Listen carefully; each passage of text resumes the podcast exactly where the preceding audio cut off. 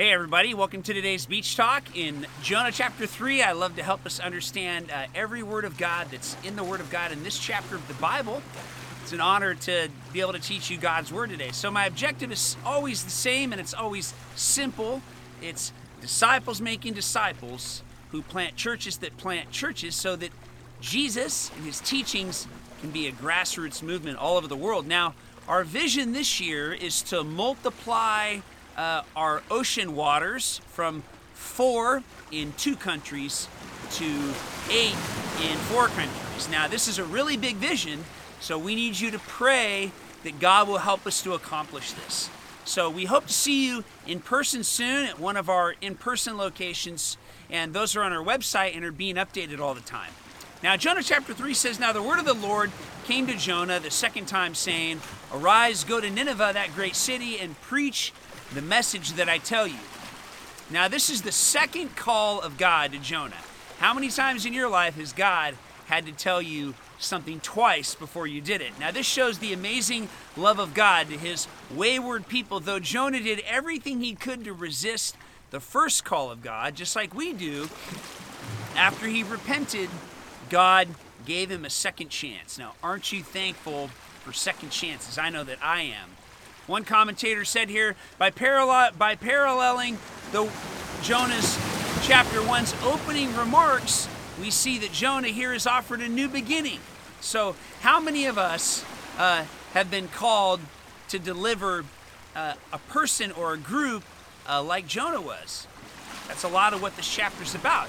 Now, God was determined to do the work through Jonah, so he did not give up on him. Now, God is often just as committed to do his work through our own lives, so he's always given us uh, those second, third, fourth, and infinity of second chances. The great preacher Charles Spurgeon said that the that the problem that God wanted to solve was how is he going to get this whole city to repent? Well, he sent Jonah. God's answer to a problem is almost always a person.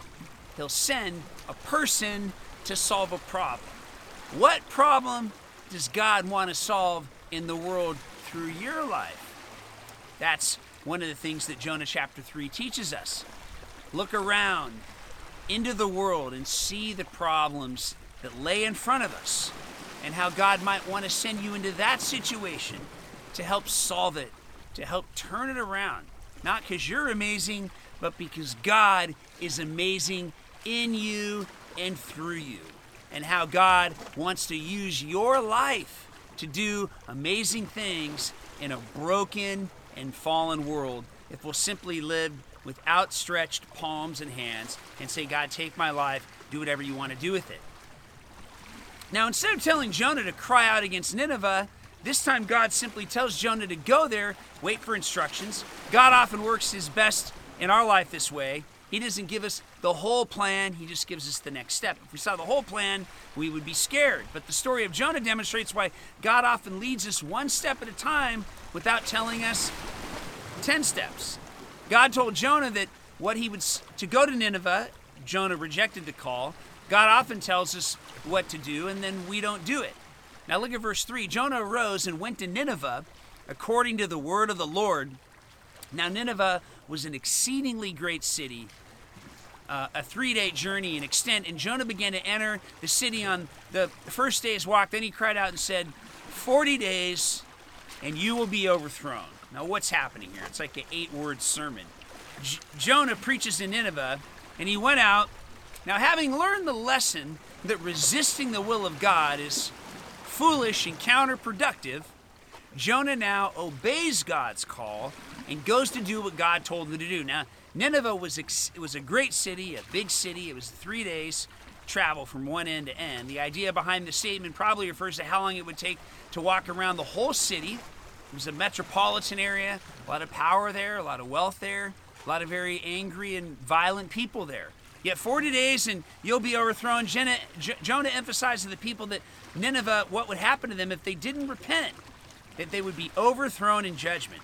Now, undoubtedly, this was not Jonah's whole message, but it was clearly his emphasis. Now, overthrown is a word applied to the destruction of Sodom and Gomorrah in Genesis 19. So this word is interesting. It's God's judgment. We see that Jonah preached this message with zeal, so much zeal uh, that he was passionate when he said it. Was it soft spoken? It was harsh. It was full of strength.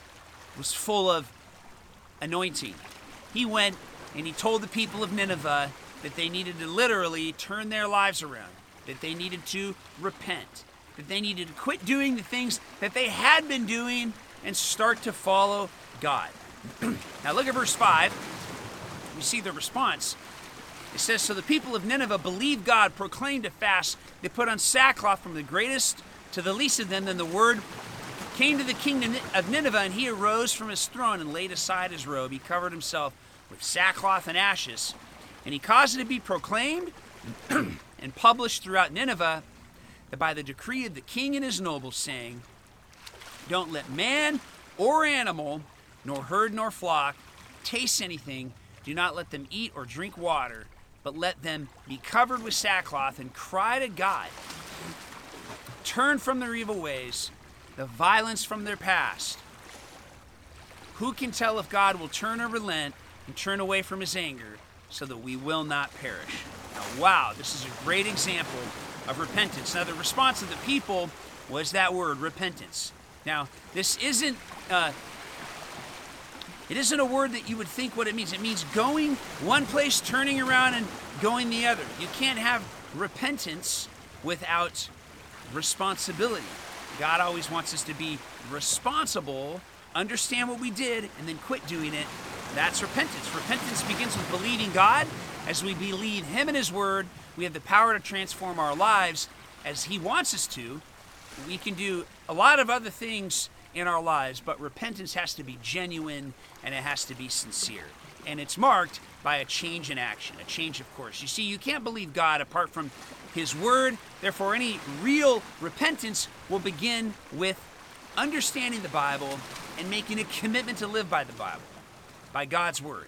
But the people of Nineveh proclaimed to fast and put on sackcloth. Repentance means doing something. The people of Nineveh, they fasted, they mourned as for the dead, and they did it from the highest to the lowest, from the greatest to the least. now, if repentance is anything, it is not business as usual. When repentance comes, something has to change and something has to be different. Now, in their case, the people of Nineveh took off their clothes and put on sackcloth, a sick, coarse cloth, normally made from goat's hair. They wore it uh, as a display of the rejection of earth's comforts and pleasures, the things that we're tempted by. Now, here they're repentant on behalf of their animals. Now, this is extreme repentance. They even had their animals get in on turning their lives around.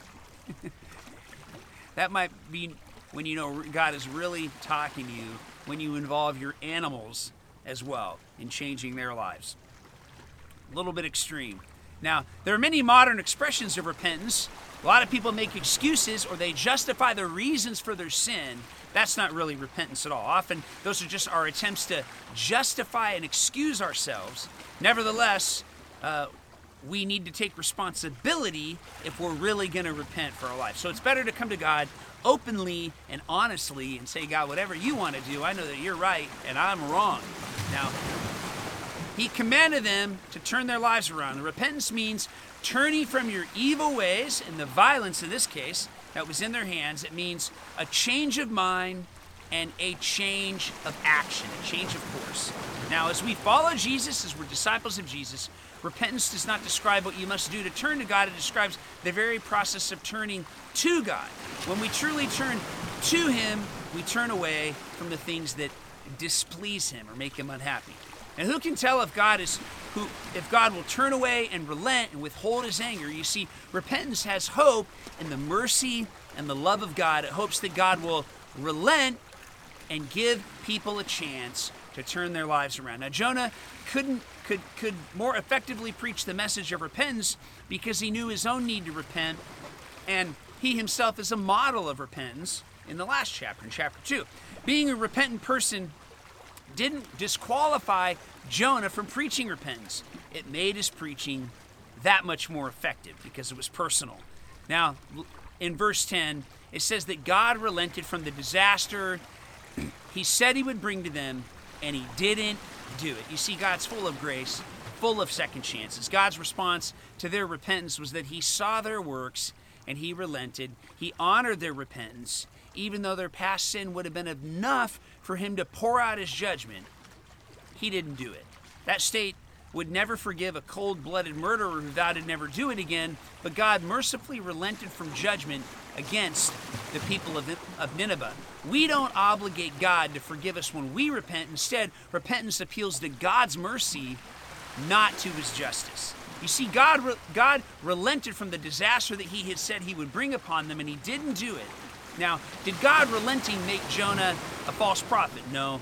He went with God's words they heard God's words and they turned their lives around completely. You see, God acted in total consistency with His word.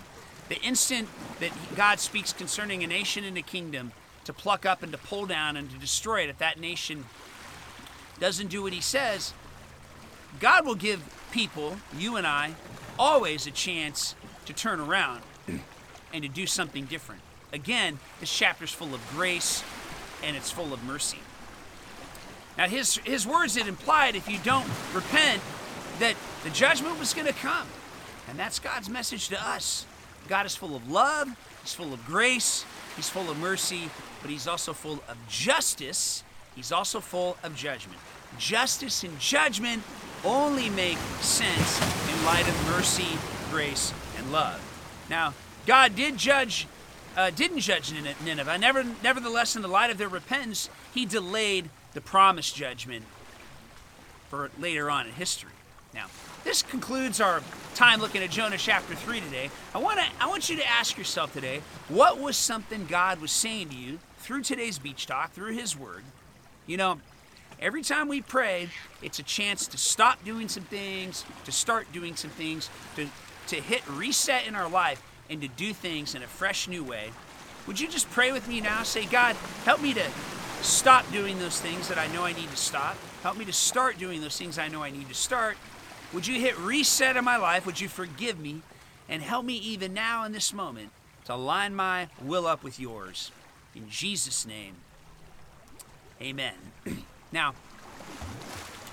for thousands of years, the work of God has been supported by the people God.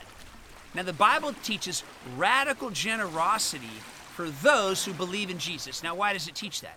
Because we're supposed to be rad- we're supposed to be radically generous.